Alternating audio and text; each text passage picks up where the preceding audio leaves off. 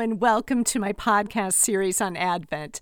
I'm your host, Renee, and for those of you who have followed me, you know that I'm currently in seminary. Um, if we're counting, um, I've kind of finished five, what we would call semesters, and I am just loving every minute of it. Um, a quick plug for a movie that my husband Jeff and I just saw, and it's called The Shift. It's produced by Angel Studios, the same studio that puts out The Chosen. And actually, if you watch this movie, you'll recognize some of the cast from The Chosen. Real quick, it's an amazingly powerful film, loosely based on Job. And it actually carries many of the themes that, ironically, I've been talking about in some of my podcasts. Well, again, welcome to my Advent podcast series. And as we've talked about, um, Advent might be a word you're not really familiar with. Um, it's the liturgical season that precedes, comes before Christmas. And while many well meaning Christians have believed that Advent is merely preparing us for the celebration of Christ's birth, that's not quite right because it's actually a time of preparing us for Christ's second coming. Advent means coming. Yes, we know that Christ came to earth in the flesh and he died on the cross for the forgiveness of all of our sins. And uh, this is what we uh, recognize in all of his humility at Christmas time, and then also the celebration of his defeat of death and resurrection at Easter. But we also know from Scripture that Jesus is going to come again. And that is the good news that Advent just prepares our hearts and minds for. The themes of the Advent are centered around this excitement of Christ coming again. And so that's why we have hope, peace, joy, and love. Last week, Advent focused on hope. And we know that our hope comes from the Lord. And I ended the podcast with this anchor metaphor, which we have discovered was a metaphor used early in the church to describe the hope that we had in Christ, because an anchor, like our hope, is firm, secure, sure, and steadfast. Well, this past Sunday's Advent theme was peace. So I'm going to ask you, what is peace really? Like, what does it mean for someone to say, have peace? I think that right now, people living in Israel or Palestine would answer this question differently than you or I would. So, does our definition of peace depend on our circumstances? In Hebrew, the word for peace is shalom. It means tranquility. In Israel, the word shalom is used as a greeting, and it's regardless of the time of day or even the person being addressed. It's a heartfelt message of desire for the person that you're speaking to to be at peace. Shalom, shalom is perfect peace. That's the kind of peace not found in this world. It's the peace that literally surpasses all understanding. It's the peace of the Lord. The Bible says that God gives us shalom, shalom. Shalom, shalom is a, well, it's a profound psychological and emotional peace. The prophet Isaiah says that this shalom, shalom is given to us when we steadfastly set our minds on God. I just want some peace and quiet. I remember my parents saying that more than once when I was a child.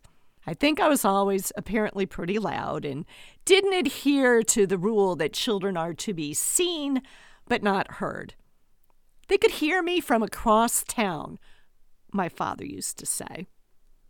So does peace mean no external noise? Does it mean no violence or wars or screaming or pain or discontent? Does it mean no more poverty or suffering? Does it mean justice? Well, whose justice? Or whose definition of poverty and suffering? Yes, over the years, we've had many leaders, good and bad, who have sought to promote their idea of peace. Mother Teresa, Mahatma Gandhi, Nelson Mandela, Dr. Martin Luther King Jr., even John Lennon, Harriet Tubman, Malala Yousafzai. All most would agree good people. And they felt a sense of calling to create peace on earth.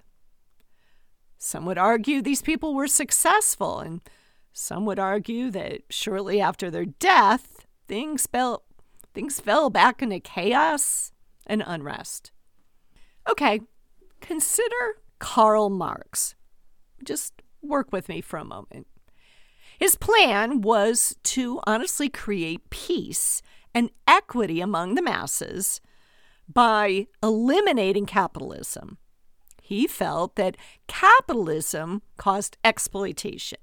And he desired through socialism to create peace by bringing about a utopian state of no social classes and the ideal that everyone would work together for the common good.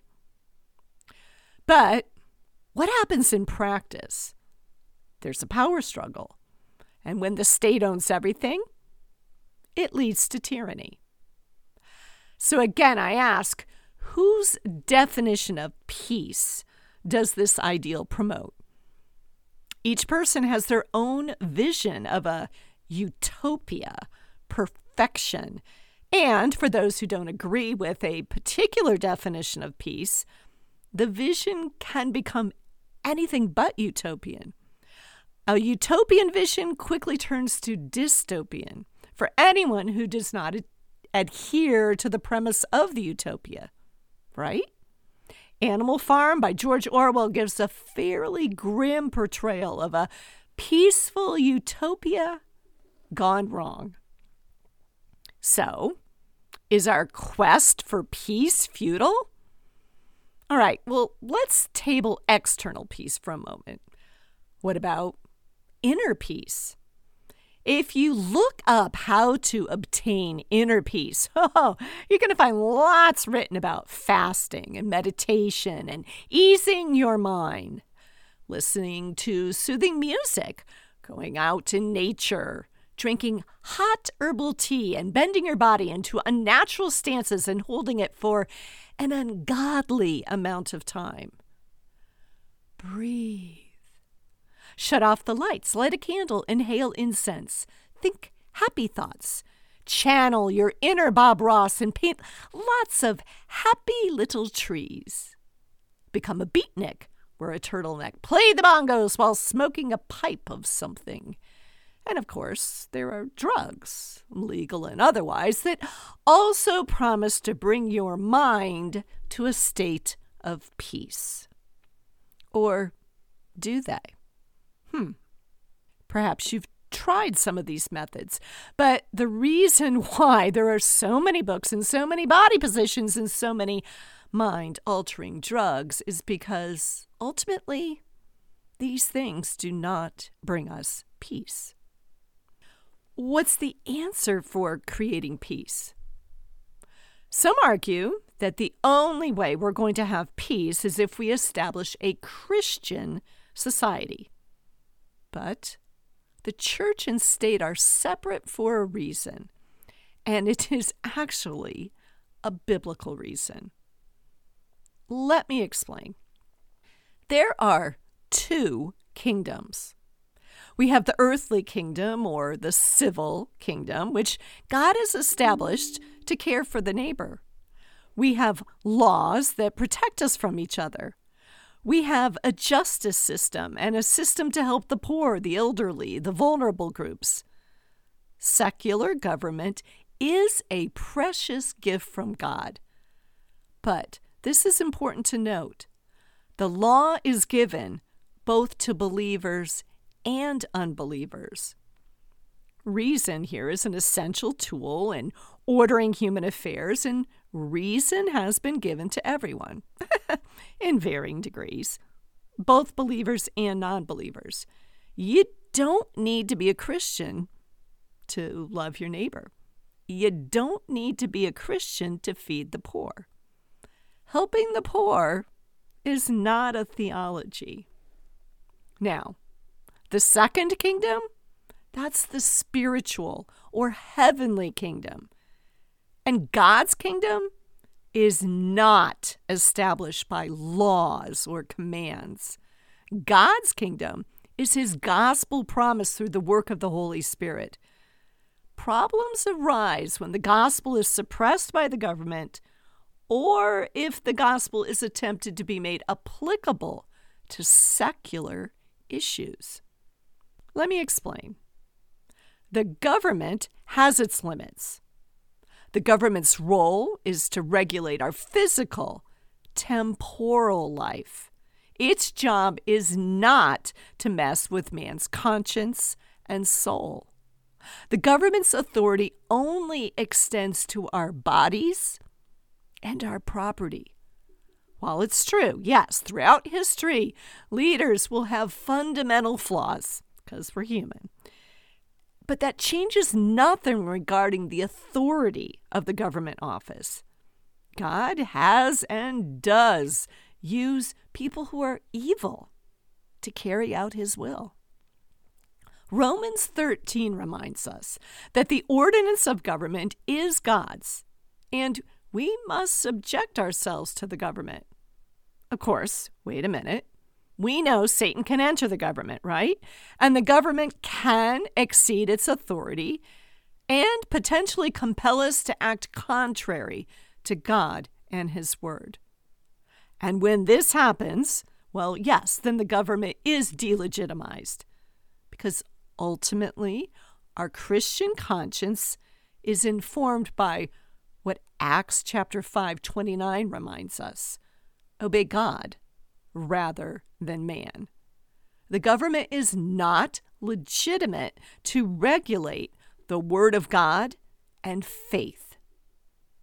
So, bearing all this in mind, is a utopian world possible? The answer is no. Christians accepting a call to public office, it's noble, it's worthy. But they need to remember the role of the office is basically to care for the neighbor.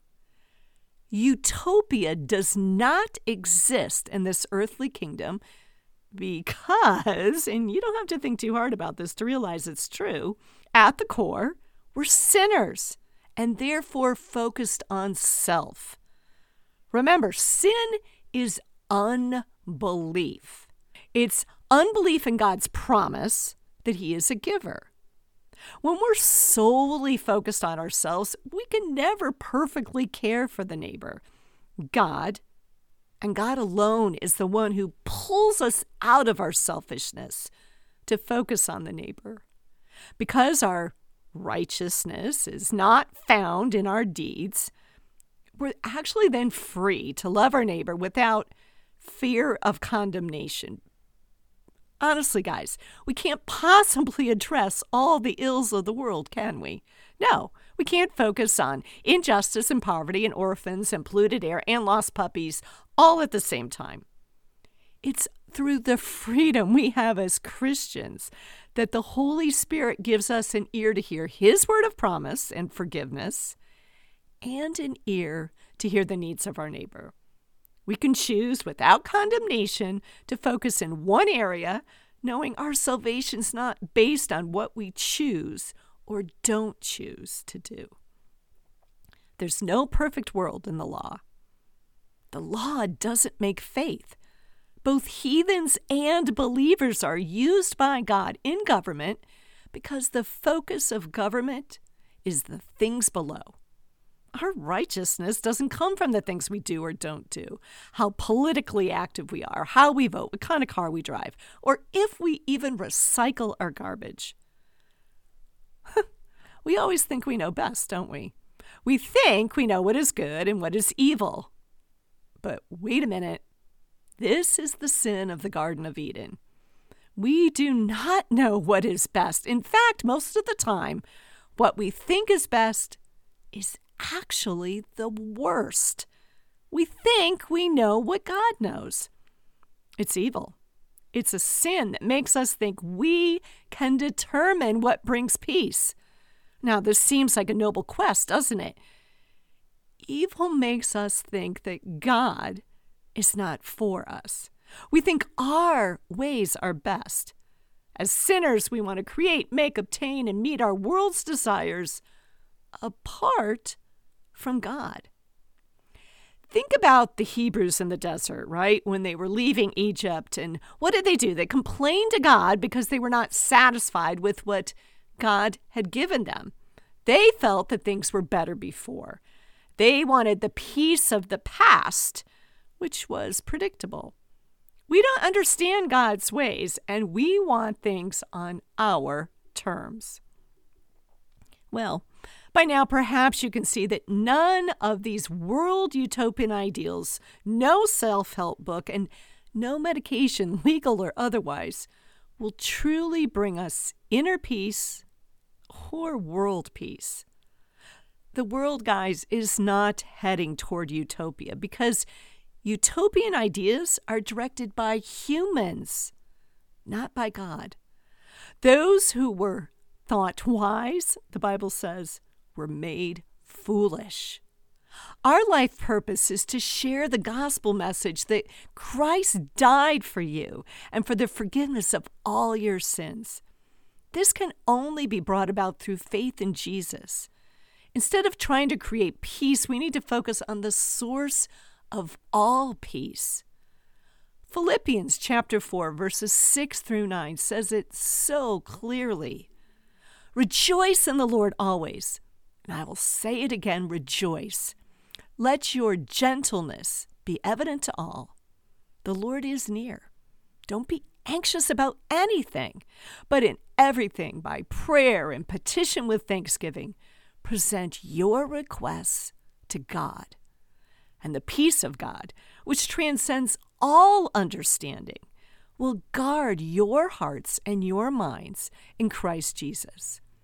Finally, brothers and sisters, whatever is true, whatever is noble, whatever is right, whatever is pure, whatever is lovely, whatever is admirable, if anything is excellent or praiseworthy, think about such things, and the God of peace will be with you.